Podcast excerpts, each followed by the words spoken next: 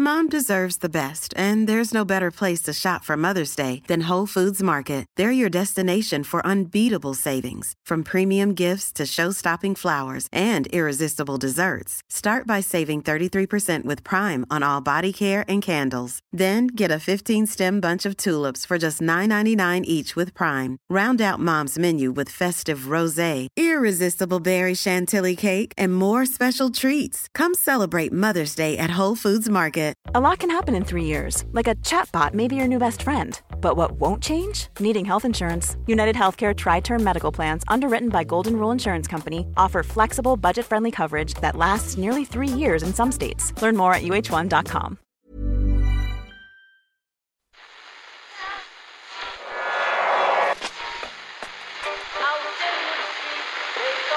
Whose phone is that? That's the second time it's gone off. They never go home, they never go home, they never go home, those, those, those boys.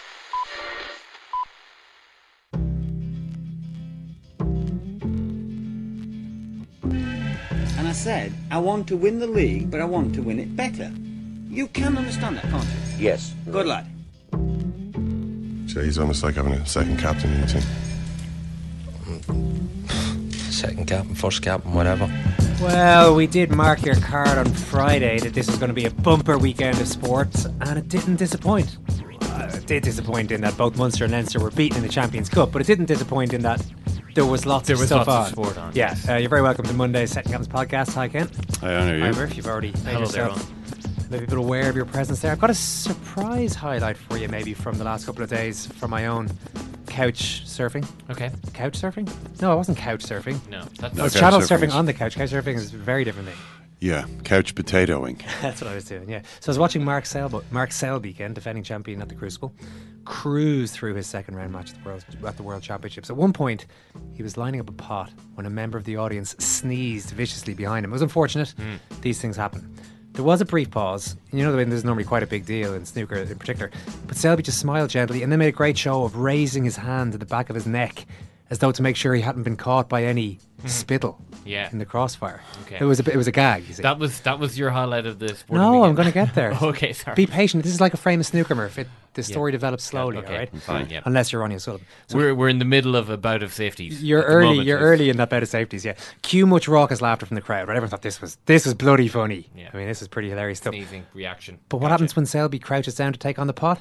Oh, not not another bloomin' sneeze, is it? On No, he misses a straightforward red because he was too busy messing, playing to the gallery. Nobody needs this. It's not what I've come to expect at the Crucible. It was a bit loose for my taste, if I'm perfectly honest, which is why I so enjoyed what happened when Selby got back to the table mm-hmm. once his opponent had missed.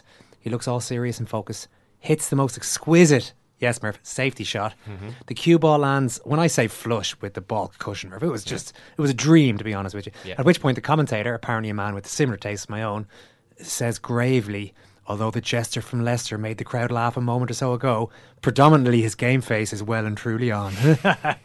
and so it should be, Mr. Commentator. Oh, God. And so it should be. The jester from ah. Leicester, yeah, that's his name.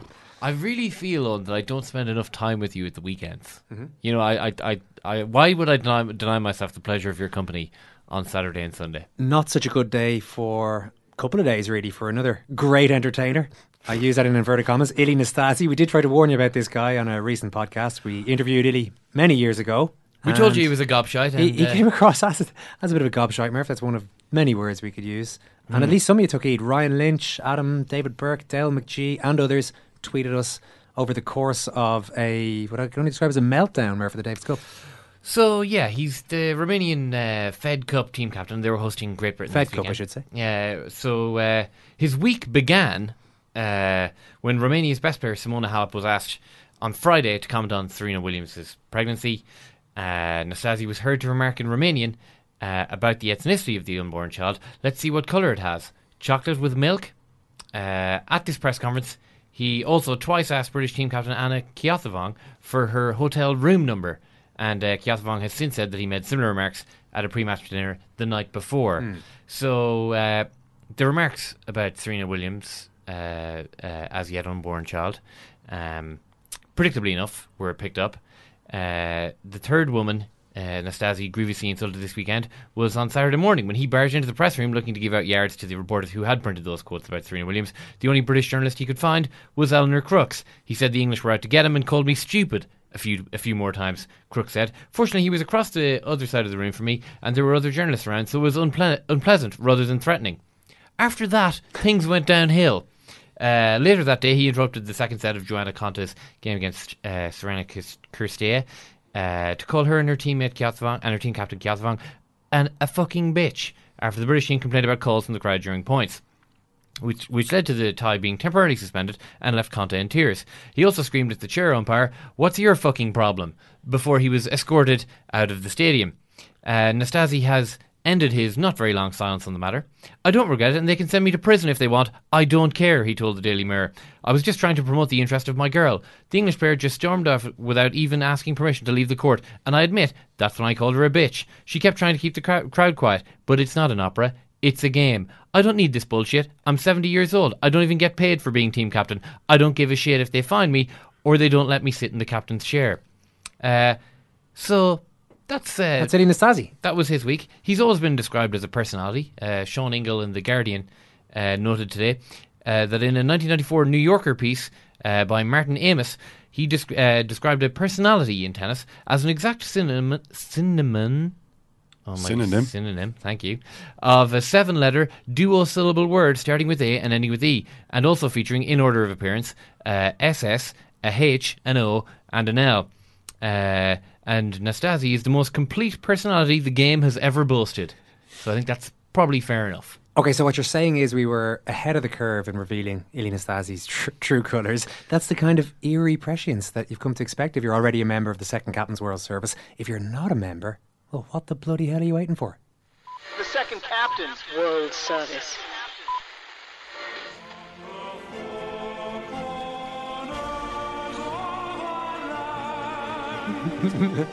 So, Shane, Wikipedia tells me the anthem was criticised as being uninspiring, as members of the Lions squad, that's you guys, did not engage with it. It was also noted that the fans did not like it. It was dropped as the Lions anthem after the 2005 tour. Did you refuse to engage with that anthem? Well, not at all. I was like all Irish people. I'm familiar with the power of four, with the four proud provinces of Ireland. So, uh, we'll do it live. Fuck it. Do it live. I can. I'll write it, and we'll do it live. I'm guessing you're a big fan of O'Reilly's worldview and his broadcasting style, yeah. By the way, you're talking to a veteran of the Factor. I was on that damn show. You're once. joking me. You're joking me. I couldn't believe I got the call. If you had a second chance to do it all again, would you do it anyway differently? Um, no, I wouldn't. Look, it's all grand talking this about Davy's passion and all that, but like every intercounty manager has passion, uh, but you have to control it and you have to set a discipline. And the teams that Davy manages would be better off if he stayed up in the stand.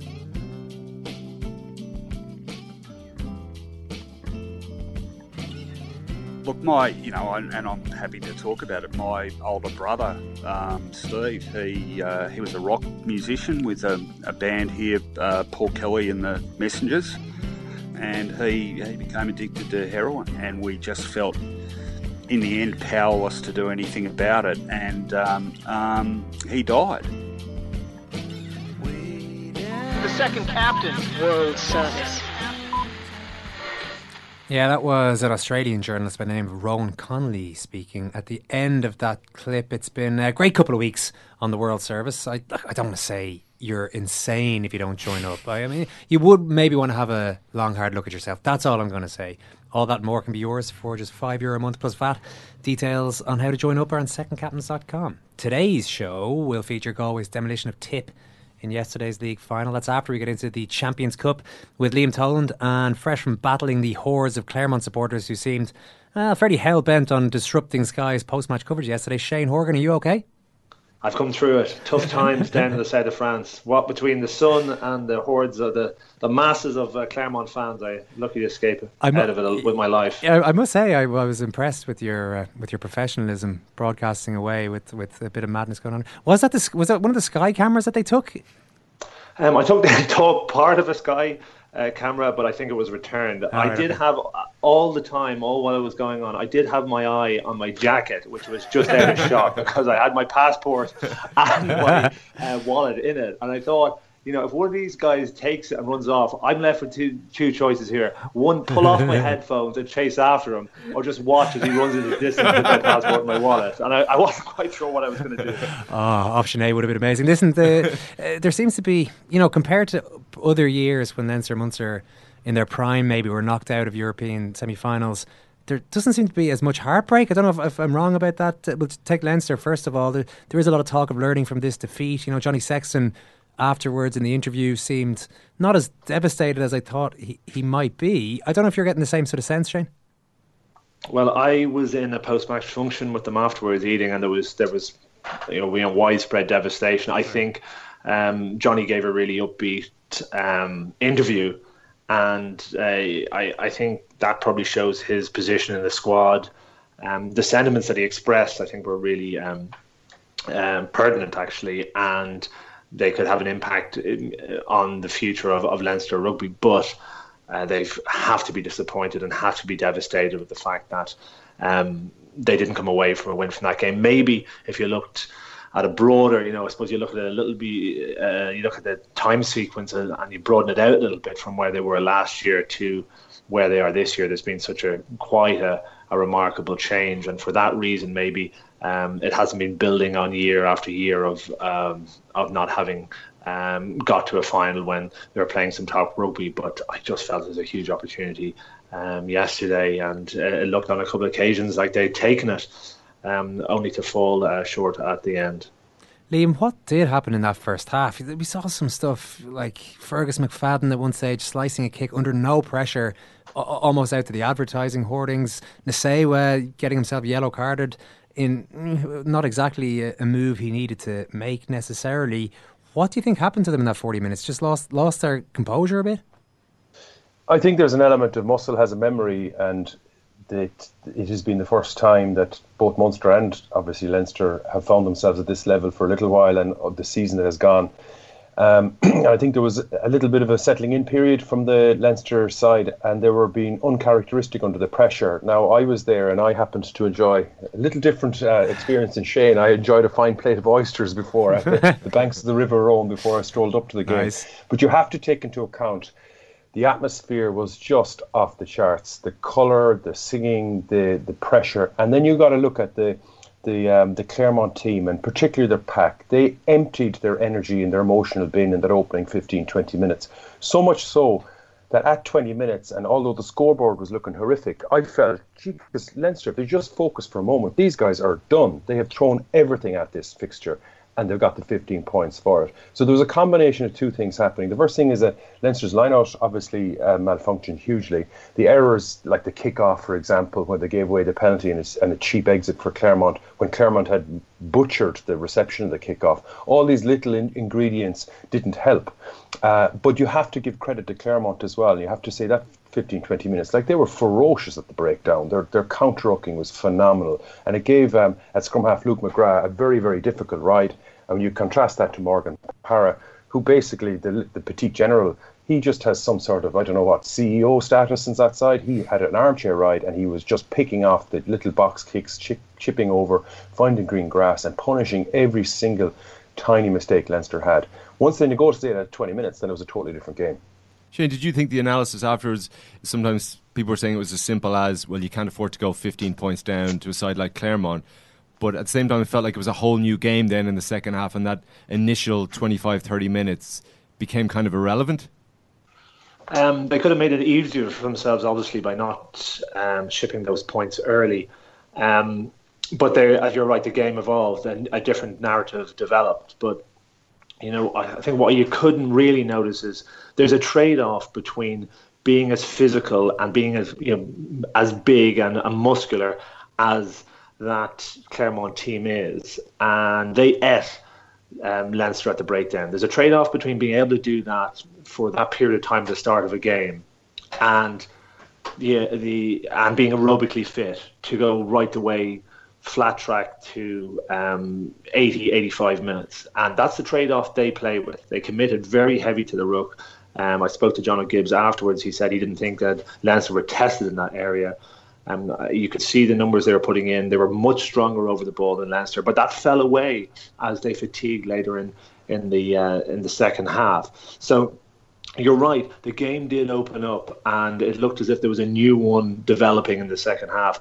But the key moment for me was um, obviously the the um, the penalty uh, and the try that didn't that didn't happen for Leavy that went back and was a penalty kick. Not so much because the try wasn't scored or the you know there was eight eight point turnaround straight away with the penalty, but the way Claremont shut the game down for the next ten minutes and they bought they were out on their feet at that point. And I they sprung into life after they realised that the try hadn't um, hadn't been given and then you know so they their you know enthusiasm was back but they didn't have it didn't take it out of their legs because there was a fallow period for 10 minutes there i think from around 55 minutes around that point where it was scrum after scrum there was bodies down and it was a, definitely a claremont policy to slow things up. So the defensive line that had been so disintegrated started to come back. They've made a few changes uh, in um, personnel as well and got Rougerie off the pitch, who was you know he was totally spent. So that was a real turning point. Even though Leinster came back into it uh, later on again with a phenomenal try by Ringrose, uh, that was the key turning point. And I think if if that if he if Leavy hadn't given away that penalty, that mum, that try would have come. Not you know immediately as it did, but it would come. That's the way it felt for me, and, and I think that was the winning and losing of the game. the one thing I would say, uh, just on what Shane was saying, is that I would have said that that energy swing happened much earlier than the second half. I would have said it happened after 20 minutes. Like they, Clermont emptied the bin, and at that point in time, I was calling certainly for changes from the Leinster bench. I would have brought on Sean Cronin, 100% brought him on. I would have put Rhys Ruddock into the second row, and I would have brought John uh, John van der Flier in at six. I would have left uh, two open sides and a very lively uh, number eight Jack Conan on and put Ruddock into the second row. I just don't think Hayden Triggs adds a huge amount of physicality and some, certainly when he's in open space he doesn't have the ability to convert opportunities. So I think Leinster left a couple of tries behind them um, even at that early stage. And that would, I always feel, certainly against Claremont, that, that speed will always trump physicality, and particularly when that physicality is fatiguing, as Shane was talking about. So, yeah, Dan Leavy looked like a guy who wasn't imposing himself because he was just being murdered at the breakdown with the size of the front five that Clermont uh, were bringing. So he wasn't getting those steals. But as soon as um, they began to fatigue, a whole new storyboard started. And I'd, I'd, even go back to the fifth minute or so when um, uh, Rougerie was asked the first time to defend when I think it was Joey Carbery ran out, and I think he, he gave away a loose high hit on his right arm in tackling uh, Carbery, which was a penalty, wasn't anything more than that. But what that told me after five minutes is Rougerie is in no way the player that he has been. That guy's vulnerable, even after five minutes. Like, he doesn't make ill disciplined tackles like that for only the reason that he was struggling to get hold of Carbery. And I think Leinster, even though they were malfunctioning in certain parts, we're slow to recognise that there's loads of opportunities, even at that stage, to start punishing Claremont. And as we saw with the, the Dan Leavy try, that wasn't a try, uh, we saw at that stage. But I think Leinster could have adjusted, certainly their bench. Cronin's ball carrying would have been hugely significant if he came on earlier. Ruddock going into second, as I said, and then having two open sides in the back row would have been hugely beneficial as well. Lopez killed it, uh, Liam, with those two drop goals as well as a penalty. Why do out halves not drop go drop uh, go for drop goals more often? I, I don't know. I, I can't understand it. And even even like when um, for start they were phenomenal drop goals. Like wow, they're yeah. like we think of Johnny Sexton, Ronan O'Gara, and, and the historical drop goals that we've experienced in, in the past. Those two were gut wrenchingly brilliant to watch. Like you have to take your hands off to to the way he sat back in the pocket and nailed both of them. Particularly the first one, I thought was a little further out. Um, but when when uh, when the scoreboard was running away from Leinster towards the end, I think it was like three minutes, and they got that penalty. Uh, the crowd were shouting for Leinster to kick it to touch, and I said, "No, no, no! Take your three points. You, you'll do it in time." And what a three points Sexton did, nailing it from the touchline as well. Like what the quality on show was just phenomenal. But I don't get why teams don't go for more drop goals, and it's certainly in the culture of the top 14. And two big big parts of what Claremont did. Um, the two penalties they got either side at half time from the scrum. That's part of their culture. They were kind of rarely visiting uh, the Leinster, the Leinster 22. They get a scrum, they just kind of chat away amongst themselves, and they get the penalty and they convert the penalty. That's six really, really cheap points. It's in their DNA, as is drop goaling, which is less so in Irish rugby. Maybe it's a reflection of the Rabo. And probably a reflection that Leinster scored something like 60 tries last season, and with the onset of, of uh, the new coaching structure that they have, they're on 120 something tries. They're scoring so many tries that they may not really think that drop goaling is, is, is going to win the matches when they're scoring so many tries. Shane, now that Leinster look to have not mastered, but you certainly improved dr- drastically on the more difficult, more technical aspects of the game. You know, in terms of offloads and running angles and scoring tries from deep and counter attacking, and they have this young team. Do you see it as sort of a, a linear progression now? Next year they will definitely be better because that was sort of the theme coming out of the camp in the post-match uh, interviews. You know that this is this is a young team. We've improved drastically from last season, and that next year will be better. Is it as simple as that?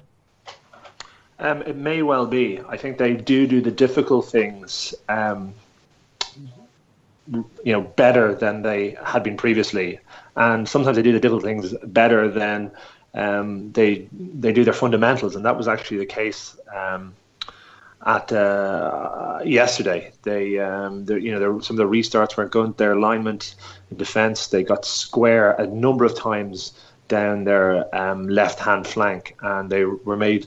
Um, they were made pay for it really badly. But on the other side of things, you, you can you can you can fix those issues. You know, you can drum in the fundamentals. That's you know, and and almost any team can do that. But the special things that they were doing, the special things we saw Ringrose, the attacking that we saw from Joey Carbery, um, uh, you know how flat Sexton gets, how he constantly runs a, a line that in, you know attracts defenders, and even when he doesn't have the ball, he he's running block, blocking lines for the others as he did for for uh, Ringrose's try.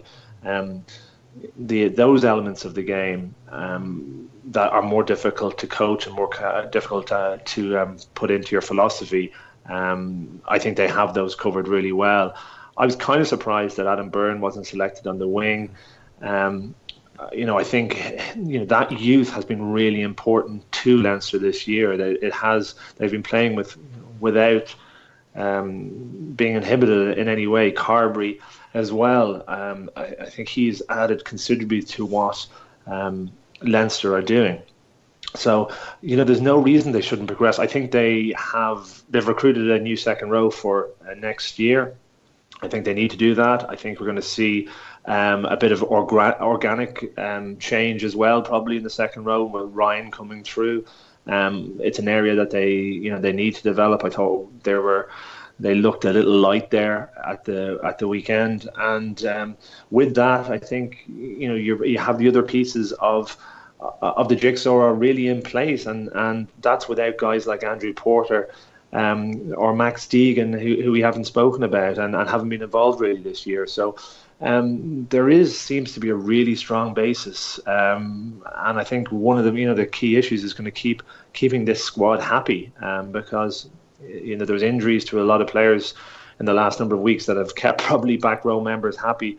Um, is that going to be the case next year? I'm not sure. Yeah, there's optimism as well around Munster, and I think everybody's being very kind to them over this defeat because of how far they've come in such a short space of time. But I think, Simon, you feel that maybe they've been let off the hook a little bit. Well, I think there's two different aspects to this. I think there's the season that Munster have had, which has been incredible, and that's correctly the focus. That's the main thing you take away from what they've done in Europe so far and what they may do in the Pro 12. But I also think it's a mistake to sort of just slot away the semi final against Saracens and the performance against Saracens say, well, we've just come from such a low base, we've improved so much this year, we got to a semi final, and that's great and all is positive. I think. For a start, it's the semi final of the European Cup, so you need to analyse that game more than any other as a measure of how far you've come.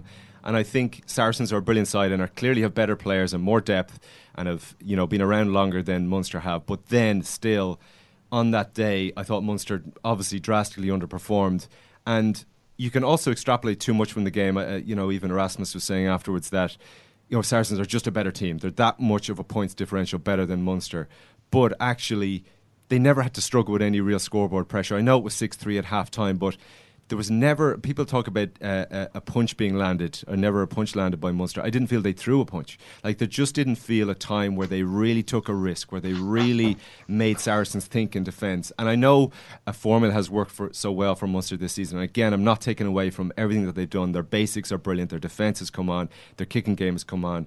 Their box kicks, all that sort of stuff. But I still think it was a real opportunity miss. Saracens might still have won the game, but I just thought, uh, you know, it's at three all in the first half. There was chances. There was a time that Simon Zebo took a crash ball straight into traffic. I'm just picking one example that's in my head there, but I thought there was way more opportunities for Munster on the day to think on their feet and not just do well. This has worked for us all this season because it was blatantly obvious that their their kicking game wasn't working for them. I know Bleyendaal was having a bad game, but I just think it's too much of an easy pass to say Munster lots of progress yes, we got to a, we played a far superior team, and end of story. We'll look to next season. Liam, what do you think on that?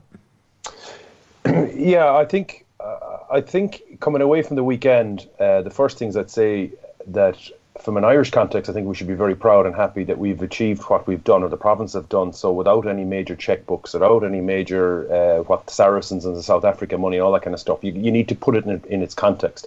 That aside, couple of uh, things at halftime really struck me when I was when I was watching it. Um, for a start, there was, I think Munster had 39% of field position in, in the Saracens 22 and got pretty much nothing for it. But another factor really concerned me, which was they took 22 pick and goes off breakdowns and 59, yeah. I think it was, one out passes, which which adds up to say 20, 80 carries or passes within about a yard and a half of the breakdown. Um, and that's just not ambitious enough, really, to, to, to try and create a question or a picture for the defence. And then when you think of the Mako Vunipola and Billy and these guys, they were just running into them. They were, they, they were happy to sit in second gear and allow Munster bravery to run into the fringe and basically get walloped and knocked back on the ground. And Saracens don't commit much to the breakdowns. They spread the field as well. So they're making it really, really difficult for themselves. And the first thing, because I was late, I had to abandon my car on Clyde Road somewhere uh, because of the traffic conditions coming up from Limerick. Um, and I, the first thing I actually saw was Saracens had a ball off the top of the line out down to scrum half Wigglesworth. Um, at the tail of the line out was Billy Vunipola, who peeled back looking to receive it, but he actually faced the ball right in front of him out to Mako who was out in midfield. Now there's 121 kgs carrying the ball in the midfield and then prepared to offload it or do what he wants to do with it. That was something that Munster weren't really doing they were running, they were doing the one out stuff, and they weren't really troubling um, Saracens, who had to make an awful lot of tackles, but they were relatively easy tackles.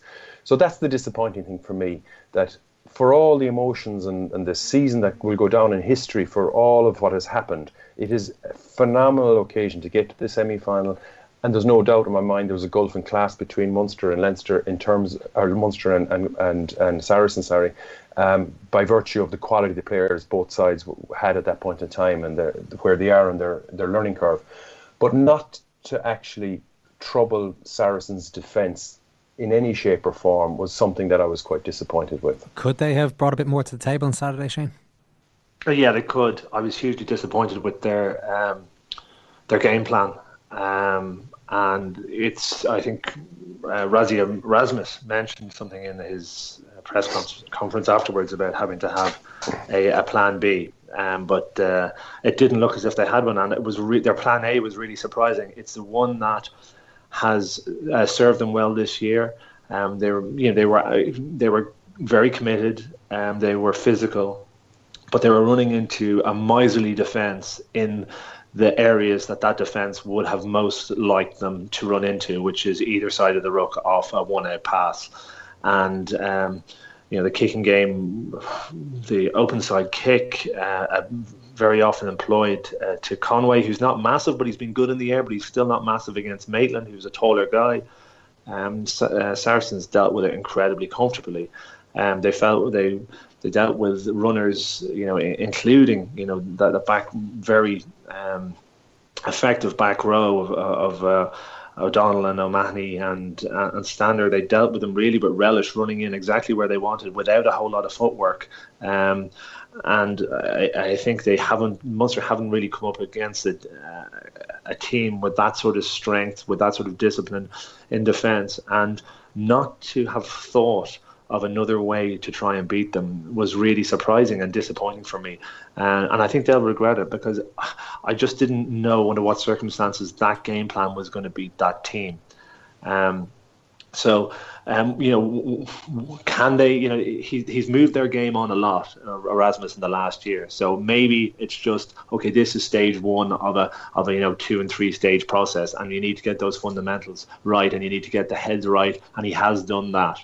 Um, and that's where they can move on, and that's where they'll have success. But they have to move that game plan on because, um, you know, we spoke about a lot about the Munster DNA and and um, you know the sort of game they play they played in that golden era. You know, they didn't play just a one-out game. If that wasn't the case, they put a lot of weight on the on the game as well. And, and um, you know, with Stringer and O'Gara at uh, nine and ten, that ball was flashed out into the wider channels very often, and that's that's where they got a lot of their scores. So, um, just because you know there's a, a memory of that toughness of that um, that old Munster side, you know, they weren't a one-trick pony. That's for certain. Yeah, well, I'm just finding one point, yeah. just one point on you know uh, what Liam mentioned there is yeah, yes, kudos to the two Irish teams, but we have to move away from this idea that you know we don't have the checkbook that the other teams have. It doesn't actually matter if we have the checkbook or not anymore. We actually have a have a conveyor belt of young players um, in the provinces that no other um, team in Europe has. We generate players, we develop players through the school system, through the youth system, through the academy systems that we have that is the envy of everyone in Europe. And I'd rather be in that position, generating young players that both Munster and Leinster and Ulster, um, to a lesser extent, have in their side at the moment, than buying in, you know, mercenary players from, from all around the world. And we and we've other little advantages like better fans, better stadiums, more player loyalty normally, better sign, probably a better structure with the RFU. That's just a few other things. You know, you can't just say money and therefore those teams should be more successful. Well, Liam, what do you think? Because you're the one who said it. Yeah, no, I, I think the point I was trying to reflect in is that when you look at a semi-final and how what that I was deeply disappointed for Leinster yesterday, primarily because they had the ability to win it. Whereas when I w- left the Aviva Stadium on Saturday, I said, look, there's just a gulf in class there. And the gulf in class, as we've articulated, one, there's a better player in the Saracens group. Okay, that's the first thing. And they've got that through checkbooks, right? The other thing is that the, the, the style of game Munster employed for me was very disappointing. But you have to take into account Conor Murray wasn't there, so that has a monumental impact. And Peter Mahoney, their other line, uh, left the pitch early as well, which has another massive impact. So I'm just trying to say, listen, the teams need to be supported and encouraged and congratulated. And Irish rugby, in a sense, for the exact reasons Shane has just outlined, for all of those reasons, needs to reflect and not go to the checkbook. Is what I'm trying to say. That we have the foundations and structures, and if we, like, certainly the four second rows that, that took the pitch for Munster and Leinster need to be reviewed because I don't know are they going to deliver um, in the pairing that they have. Are they going to deliver? So there has to be changes and people brought in and that sort of stuff. So much good things going on. That's why I was really disappointed leaving Aviva because it seemed that the team tactic from from going into the game was the aerial thing which Shane has talked about, but the box kicking as well. And Duncan Williams, there was a, there was a moment when um, when when Munster had an ascendancy arriving into the Saracens 22, and he box kicked into the air. And I think it was a good who who caught it. Uh, like he was almost surprised that he kicked it to him because like, what did you kick it to me for? Yeah, total was momentum killer. kind of that a- was, yeah. and an innocence around employing the game plan that I feel if a player of the caliber and leadership of, of Conor Murray was there, that a their their their a game plan was was innocent. I think it wasn't a good game plan, but I think players of the caliber of Conor Murray would have said, "Hang on, this isn't working. I need to do something different." Because that's why he's a world class player. World class players make changes as the game evolves and reads as the game evolves and implements a new game plan if necessary. So I'm just reflecting on all the things Shane has said, the academies, all that. They're they're really churning out some quality, and we don't need to go to a checkbook, and that's the good news. But we certainly need, uh, in Munster's case, they they learned hugely that they have a lot of ground to make up. Look, they, they're Leinster one and two in the Rabo. That tells us one thing. But when you get to the semi-final, no more than in soccer, you'll eventually meet a Real Madrid or Barcelona, and uh, you you need to have more quality. And I think uh, as an example at out half, didn't do a whole lot different. I know he missed the kick, a goal, and that, but didn't do a whole lot different than he would in the Rabo. But he just happened to be playing against 15 way better players than he played to that point in the Rabo. And I think back to the to the day that the emotional day in Thomond Park when um, when uh, Munster demolished Glasgow on that very very unique day we'll never see again, hopefully. Um, and all of a sudden, fast forward to Saracens. Saracens were just too bloody good to implement this, implement the same game plan to think you were going to beat them. Yeah. So you had to come up with something better. And that 80 or so kind of one out carries just isn't going to do it against a, a Saracens side that were with the likes of Kruis and these fellas just gobbled up those red jerseys. All right, makes sense. Liam, brilliant. Shane, thanks a million. Take care. He's just a crying big baby. But you cannot call a player a baby.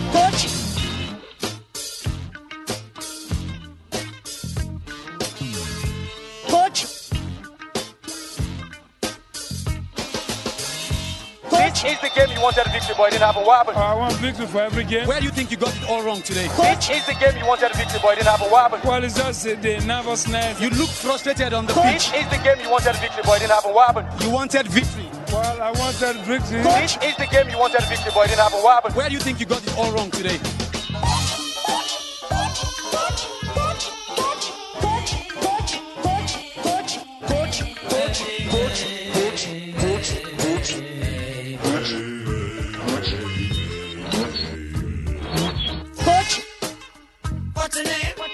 We won against them in the Premiership, and we never said they are baby. He's just a crying big baby. But you cannot call a player a baby. One part of the Munster story we didn't get to there, Simon, is Rassie Erasmus. I saw Yeah. all these headlines uh, on, I think they might have come out on Sunday, maybe even on Saturday evening, that Rassie Erasmus stays, conf- confirms he's staying at Munster. And I thought, well, that's obviously great news. Wh- When I started delving into it, I think I might be overanalyzing this. And I did send you a series of emails this morning going, is there any more to it than what I'm, am I am reading too much into this? But it wasn't Rassie Erasmus. It wasn't like Ra- Rassie Erasmus came out and said, "Guys, I'm delighted to stay at Munster. This is, I'm, I'm happy to take this opportunity to clear everything up." He was asked about. He was asked to confirm, "Are you staying?" And he was. al- It felt as though, judging by the quotes, anyway, it was al- the information was almost being dragged out of him. Yeah, of course I'm staying. Yeah, I never said I was leaving. That kind of thing. It was actually Niall Scannell who was the one who went into detail. He said, "Oh no, there's been loads of speculation," but he told us weeks ago that he's going to be staying. And I'll be honest with you, it's quite a relief because the players were a little bit concerned. It seems like a strange way. It could just be that look, this, it's it, the time or place isn't at a press conference immediately after a big game to go into details on the decision making process. But he's allowed this story to be public for quite a long time now, and it's, not as though he's he, he's he's killed it in a sort of sort of anticlimactic way. Well, it's massive news. Like it's the biggest news line out of the weekend besides the results, and it is. It's kind of buried down on some of the rugby articles on the sites as well, which is strange. Um, and it's because the language is a little bit vague, and also the first time he spoke about this in advance of the quarterfinal, his language was vague. If i everything else he's done, he's done with class. Um, he handled the whole Axel Foley thing, one of the most difficult things any sporting coach should have to deal with, uh, brilliantly. Um, and therefore, I think you give him the benefit of the doubt and say he's either a little bit naive about this, or he just genuinely in his own head doesn't see it as a factor, and he- he's talked in slightly loose language about it twice now. But I would say he is staying. I mean, you know, you'd have to say if he said it to the players, then he's staying. But I just think he, he's handled it. Yeah, I just kind of feel in as a bizarre manner. as though it seems like there's just that tiny bit of doubt in my mind reading the quotes. The, the small shred of is this? Is there just is he? Is there a chance that an out is being left? Now look, he says yes, yes, yes, yes repeatedly Mm. when he's asked. Yes, I am. st- Yeah, you're definitely saying Rassie. Yes. So that can end the speculation. I've never been speculating about this, but you know, if it's if it's good Mm. news, normally you're happy to give more than one word answers.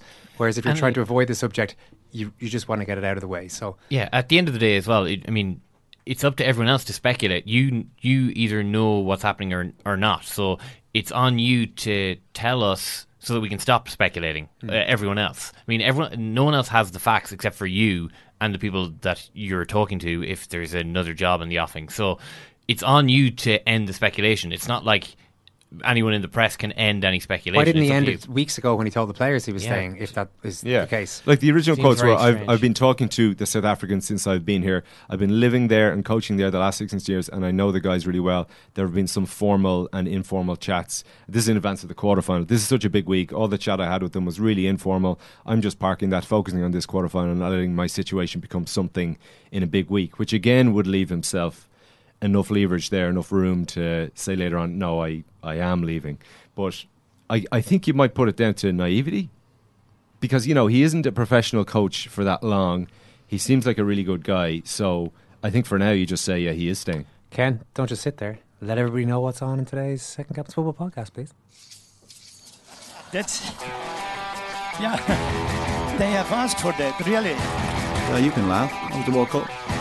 I'm a little bit of an idealist, but having said that, I want to be like me. you don't know what you're talking about. What did you know? I managed to stay alive for 16 and a half years. I'd say it to your face, not say it to you now. I come down Swansfield and we'll see them, won't we? What you doing down here, you shawny man? Pretty amazing game between Barcelona and Real Madrid last night on. I think it's the most fun of any of those games I've ever seen. Any Classica? Yeah, I think so. I mean, I've, Big talk early. yeah, there have been some amazing ones. Uh, I mean, I've, I've seen some incredible things. People throw a pig's head at another human being. First time I ever saw that was in a Real Madrid Barcelona game. Presumably the only time you've ever seen it. First time, uh, for sure. Uh, you know, there was a 5 0, which was pff, pretty amazing display of uh, football by Barcelona. Um, there have been a lot of good games, but this was the this was a game that had absolutely everything, and we talked a bit about that. Uh, we talked also about who's better between Chelsea and Tottenham. Yeah, the better team who are top of the league and beat the other team at the weekend, or the other Here we one. go again. that was a conversation. He's he just lives in such a black and white world, doesn't he? Mm. You know. Him and Alan Shearer. Yeah. Well, they scored more goals, therefore. See, you know, life is not about black and white. Yeah, Ken. That's Ken lives in the grey in between, Eoin. And that's where the football show is located today. Murphy. That and, you know, on the internet. Must have been excited about what you saw from the Galway Hurlers yesterday, briefly. Oh, pretty excited, all right, Eoin. Uh, I'm not going to lie to you. Uh, did you double screen or did you just. I, I want to know how you how you played it because it was interesting, right? I turned my phone on airplane mode so I could watch the hurling and not know the Leinster Leinster game. Recorded the Leinster game and then watched that. So I, basically, I wasn't on the internet for four hours. Well, there was a cup semi-final on it. There was a and there was, Premier League. There was more. There was quadruple screening to be done. Well, Eoin, can I tell you something? Not being on the internet during a sporting event, who knew? It's actually quite good for you know concentrating on the events of the game and uh, making your own mind up about these things. I, I, I'm, I'm, I'm, I, I think I'm going to start doing it more often. I think I'm going. I, I think I'm just going to. I'm, I'm wean myself off the internet for the duration of sporting events in the hope that you know some greater clarity will will come to me. We'll see. I'm going to allow Michael Duignan now and Malachy Clerkin to help me make my mind up about what happened yesterday. Malachy, how are things? Not too bad, lads. Good to hear. Now, Cyril Farrell last night, I don't know if you saw him on League Sunday, but he was struggling to contain his excitement about Galway's All Ireland chances. This he was practically handing the trophy over to Galway after uh, after yesterday's league win. Was it that big uh, a moment for you? Did it signify what Galway could be this summer? Yeah, I, I guess so. I mean, I definitely went into yesterday thinking that they were, you know, in the top three, top certainly top four, probably top three. Uh, I'd say now they're definitely top two. Um, I think the one thing that we sort of don't particularly know is like Tipperary are, it- you know, in in horse racing terms, you'd forgive them the run. Like they can't be that bad. You know, there's no way that they'll they'll find themselves in Croke Park or in Thurles this summer and be that bad. You'd imagine like that. That was just not their not their true running as the as the, again to beat another horse metaphor into the de- into the dirt. But um, so you can't be hundred percent sure just how how amazing Galway might be, but. They they certainly have tips number. You know, the last two years that they've played them in the championship, there's only been a puck of a ball literally each time between them, and they they certainly know how to play them. They certainly have the weapons to play against them, and you really can't say that for, for every team, you know. So if they meet, they'll meet. You you would imagine fairly late in the summer. So on on that very sort of basic premise, they're there. You know, they're definitely there. Uh, we were talking last week, Michael, about how we thought Galway and Tip were the top two in the country uh, last Tuesday or Wednesday or whenever it was that we were talking. Uh, can we bump Galway all the way up to number one, though? That's the question. I mean, let's get a bit more ambitious about this.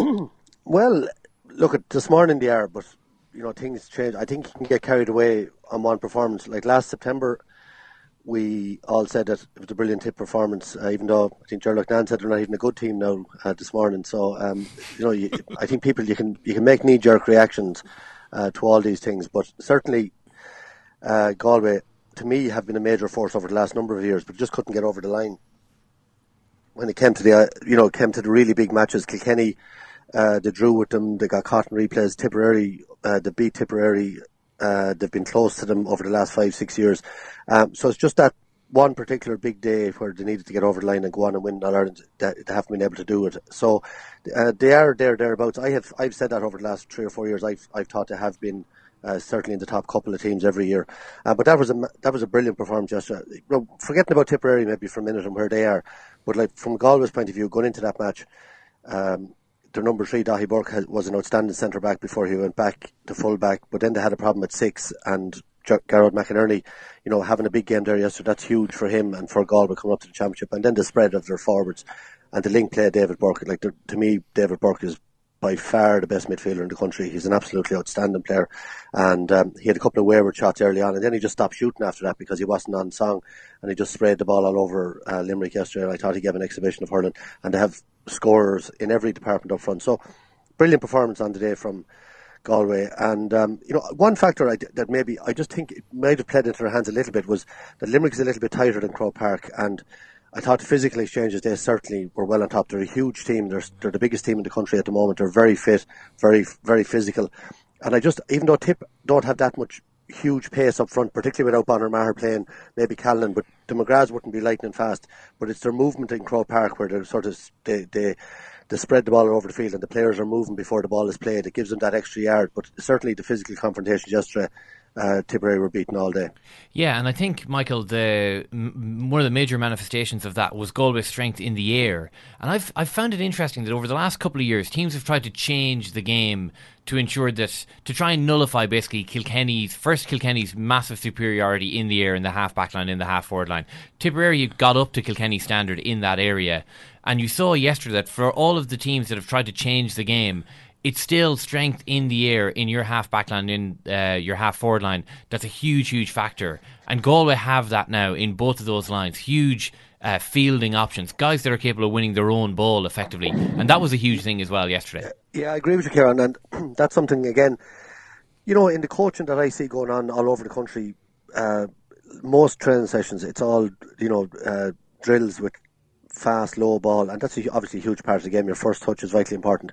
But if you think about a game of hurling over the over the course of the game, the amount of ball you have to win from puckouts, uh, whether they're your puckouts or the opposition's puckouts, or maybe frees landing down, like an awful lot of the primary possession. You know, I don't want to sound like a, you know, maybe like some of our football analysts talking about primary possession, but it is like most ball is dropping out of the air, and you can go about bypassing that, you know, with short puckouts and with you know with different tactics. But uh, but ultimately, there is ball to be won in the air and hard ball to be won, and uh, and Galway, you know, excellent at that gesture. But t- and to be fair, normally Pádraig Maher, Ronan Maher dominate pretty much in the air as well, and Tip are strong in the air in certain aspects. But for a few years now, uh, their half forward line, or up until last year, their half forward line were criticised, and then Dan McCormack uh, was brought in there. Bonner has always been strong in the air, but they were losing a lot of ball in their half forward line, and they had to rectify that, and they did that last year. But you saw some of those problems resurfacing yesterday. But I just think it was one of those days for Tipperary where I think it, I, would agree with Malachy. You'd have to excuse them, you know, f- for one day because it just it was like as if when the game started. They went out with, with the wrong attitude mentally that they weren't re- ready. Now, how he couldn't be ready for in a league final, particularly against Galway, where there's a huge rivalry between Galway and Tipperary, but they didn't seem to be ready mentally.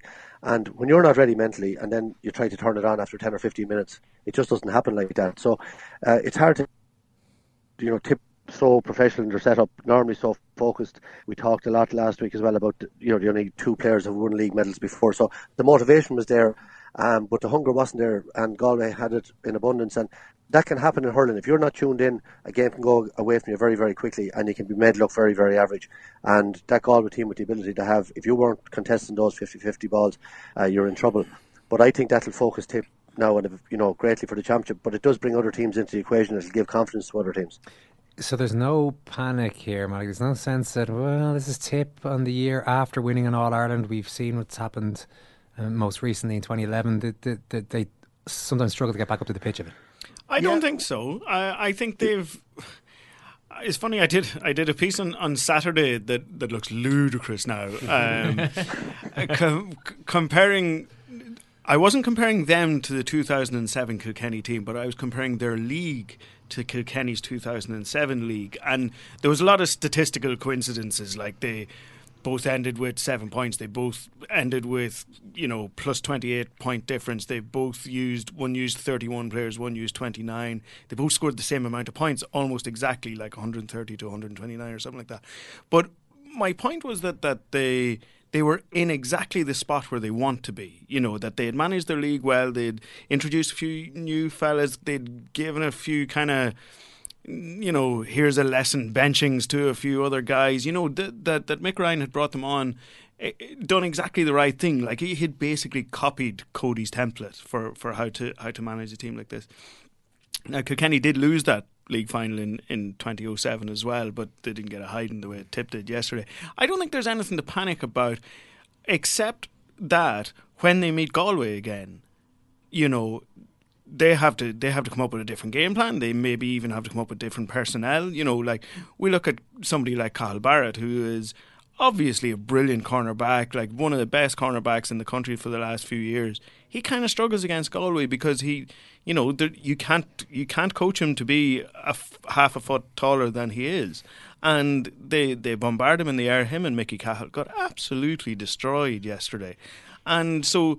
When, if and when they meet Galway again, they they'll have to seriously think about how they approach the game. Like even even yesterday, but, but the reason you wouldn't really panic was, like if you took, as Michael said there, you take Tips half forward line yesterday. He picked three workhorses like Michael Breen, Dan McCormack, and Stephen O'Brien. You know, the three of them there to win ball. Like they're not there to do the Noel McGrath. They're not there to to rattle off four or five points apiece. You know, Breen's a good man to score, but they're there. They're there to win ball, and they got monstered by a, a, a Galway half back line, and that was the springboard for everything. So, what's when they meet Galway again, I think they have something serious to think about. But I don't think that they need to panic at all. You know, playing Cork in a couple of weeks like this, this will obviously be the, the, the kick in the arse that they need. If if indeed, like we didn't know that they needed it, mm-hmm. they, we didn't like we weren't going into this thinking that they they need to be brought down to earth here. But I wouldn't worry for them against Cork at all. Uh, Michael, the Galway forward line. Uh, you know, the last couple of weeks have seen Cathal Mannion, Conor Whelan, Jason Flynn uh, Conor Cooney, all at various stages do brilliant things. Uh, and there is uh, the the focus out there has been, you know, it's no longer kind of a one man show. You know, the pressure is being taken off Joe Canning, all the rest of that. Ooh, now, yep. in the me, I, I I do find myself though watching Joe Canning at the moment and saying, you know, have we seen him play any better than this? Uh, nine points from play yesterday, uh, five free or two sixty fives, three frees, four from play and he's still the only Galway player who's trying to bring other Galway players into it. I mean, the guys that are named there have all done brilliant things. They've also hit a lot of probably bad wides. You know, you're you're still see your Conor Whelan. Uh, Mannion, Jason Flynn, they don't pass to each other all that much, and it's more, more often than not it's Joe linking the whole thing together. Is you know is there is there a, a temptation maybe to say the pressure is off Joe and overlook the fact that he's the st- he's very much the main man. It's just he's the main man in a different, more even more influential way in that he's setting up as well as scoring as heavily as he always has. Yeah, I, I look at I, I I'm surprised that he's come back from this serious injury so well, you know, so and he's in such great shape because that you know I, I was chatting him down at the Clown last year just after the Ireland and he was in a bad way, you know. Like he, it, wasn't. I said he didn't say it was career threatening, but it was close enough. It was a similar type of injury that Paul O'Connell got. It just wasn't quite as bad. Um, so you know he had a major rehab over the winter, and that wasn't his first rehab. You know he's had had serious injuries. Um, so I'm amazed how, how quickly he's come back to form. But I'd agree with you. I wouldn't say the pressure. I just think he's matured. I think he's very focused. You, know, you can even see his face, his demeanour. You know, even taking the freeze, like the total concentration uh, written all over him, and playing that free role. I think it's taken so long you know, and I've been part of that debate over the years where I've said, oh, definitely put him at 14. Or then other times you'd see him playing in club matches at 11 and he's destroying teams from out the field because he can score from so far out and he's striking is so pure. Um, but he certainly is bringing other players in. And, I, you know, you're t- talking about the other players being in, individual, but see, you need a certain amount of that in the team. But it, I suppose it's the day where you know, getting that balance with the the workhorses, I suppose, is, you know, meaning that in a every team needs them. You need one or two lads that are selfless, you know, like Bonner Maher with Tip, you know, and you know, maybe for another day Galway might get caught out. But the likes of Conor Whelan, well, he's scoring f- five points yesterday, but he's work rate and he's tackling and he's hooking and he's blocking. And you talked about Cathal Barrett there. Barrett doesn't meet people as abrasive as him at corner forward, who's willing to take him on physically as well as every other way, who's totally fearless of him, and you don't meet them every day of the week either at at at, uh, at corner forward level. So, look at um, Galway without Joe Canning wouldn't be the same threat, and and and it wouldn't be the same team. And and he's free taking. You saw that yesterday, John McGrath. You know when the game was tight early on, he missed two sixty fives. He missed another long range free that you know maybe Seamus Callanan wouldn't miss because he's not natural free taker at that level. The pressure is different when you're out there playing for your county, and it's one thing to do the club. So that's why your TJ Reid, your Joe Canning, your Seamus Callanan, you know, feature so regularly at the very top of the scoring charts because they score those free. So they're all factors. But I think if you put Bonner Seamus Callanan back in at centre forward and full forward, Tip's forward line improves. But I just going back to your previous ch- chat there, there's six backs where there's six All Ireland minute backs from last year, and six of them got cleaned out yesterday. There was none of them comfortable. Uh, say Brendan Maher was the only tip player that came out of the game with any credit. So there is a question mark in over them to the extent that in 2010, I I remember saying the evening of that All Ireland that I thought Tip would win three of the next five All Irelands, and they didn't win any of them. Um, so you know they can, and they, and they, they were hugely impressive in ten. They were hugely impressive last year. So I think it does add that little bit of pressure um, to the setup now and gives them a focus. And then and whether they're able to, you know, handle that and carry that over the summer, I think they will. I think they're still going to be very hard to beat, but Galway are certainly up there with them. And yet, Malachy, and yet, the second part of that question indicates Murph wants more from Galway. Jason Flynn's two goals in the point, two goals in the point. Conor Whelan's five points in play. He needs them to be interlinking Barcelona style to really make it make make this. I real. would have thought he was just happy to see Johnny Glynn coming on. Oh, oh, stop! Yeah, well, he's our he's our boy. He's our man these days. But is there any is there anything to that? Yeah, look, I it's funny what you mentioned Joe. I, I thought the most impressive part of Joe's game yesterday was maybe the 10 15 minutes before half time. Like after 20 minutes, I counted it. I actually Tip were so off colour from the start. I was actually counting when they didn't have their first shot at goal from play until the 13th minute. This is Tipperary, like no no shot at goal from play. And you could see that they were totally off colour, and yet Galway weren't putting them away. Like they had like eleven wides in the first half, two into the keeper's hands, three in the keeper's hands, and one and two goal chances. And that sort of 10, 15 minute period before half time, Joe didn't miss. Every a lot of people were missing, but you could just see that he was taking. There was one point he got a couple of minutes before half time where it was just a catch and strike in the blink of an eye. There was, you know, it was David a, Burke hand passed it to him, and yeah, just yeah, just a no blink look. of an eye Yeah. thing and no nonsense. There was it was as if it was as if lads. We are so much better in this team. Let's just score and put it all to bed. And that sort of that sort of leadership is a is a massive thing. You're you're exactly right. You know he he will knit the thing, but when it comes when the pressure comes on in an All Ireland semi final, you're still going to be looking to him. You're still going to he's going to have to be. They'll still take their lead from him a bit. I think. All right, Malachy, brilliant stuff. Thanks very much, Michael. Thanks a million. Cheers, lads. Well, sure, that's the question. That's going to be asked, answered tonight. Tonight. So now, come here tonight, tonight, into Wexford Park, and they just must produce the goods tonight. Tonight, their team is better set up tonight. Tonight, but they just. The bottom line is, Michael, they have to do tonight. Tonight. No, I think Cork have made a massive boo boo with our matchups. Massive boo boo. Tonight, tonight, tonight, tonight, tonight, tonight. I just need to roll this all back in a little bit more. If I fear we might be getting a bit carried away here. Galway are league champions, sure. Mhm. Everyone's talking about this All Ireland tilt now. They are still in Division One B of the league. Yeah. They go back there, even though they be- they won the league. Yeah. they are not now in the top. They won the league, they just weren't promoted. That's all. they won the league. They won the league ab- ab- above the league that they haven't been promoted from. Yes, that's the. Now you have it on. what, what took you so long? I, I was I stunned into silence by Malachy mentioning Johnny Glynn there, just because a, a, a, a, a vision came to my came to my eyes, uh, and that was the sight at half time, just as TG Carroll were about to go back to their main match commentators. They showed Johnny Glynn running along the sideline to take his seat back up. He was wearing a training bib on. And you know the idea, the whole idea of the training bib, the, the raison d'être of the training bib is that it is an exce- exceedingly easy item to take off and put back on again. Uh, and yet, Johnny Glynn was wearing it like a kind of crop top that ended just kind of just underneath the nipples. and absolutely bet onto him, like it, to an absurd degree. I mean, I thought once he sits down, that bib is going to tear from one end to the other, uh, and then he comes on, and I mean, it, I was trying to figure out whether he needed, whether he'd put on weight, uh, I'll put on muscle mass, whether he was carrying a few extra pounds. he was wearing would a be, small bib. Yeah. It turns out that I actually my I couldn't take it all in. It's like looking at the Grand Canyon. His mass was just so vast that I couldn't even figure out what I was looking hmm. at. But suffice to say, we're all very excited in Gola to see the big man return. We've got a full week of daily podcasts ahead of you if you're with the World Service already. If not, we shall talk to you again next Monday. Thanks very much, Ken, for your contribution today. Thank you too, Eoin. And to you, Kieran. Thank you, Eoin. Thank you, Ken. Thank you, Kieran. Thanks for listening. Talk to you soon.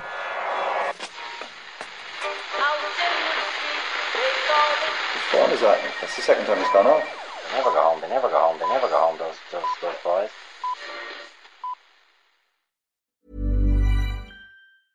Mom deserves the best, and there's no better place to shop for Mother's Day than Whole Foods Market. They're your destination for unbeatable savings, from premium gifts to show-stopping flowers and irresistible desserts. Start by saving 33% with Prime on all body care and candles. Then get a 15-stem bunch of tulips for just $9.99 each with Prime. Round out Mom's menu with festive rosé, irresistible berry chantilly cake, and more special treats. Come celebrate Mother's Day at Whole Foods Market.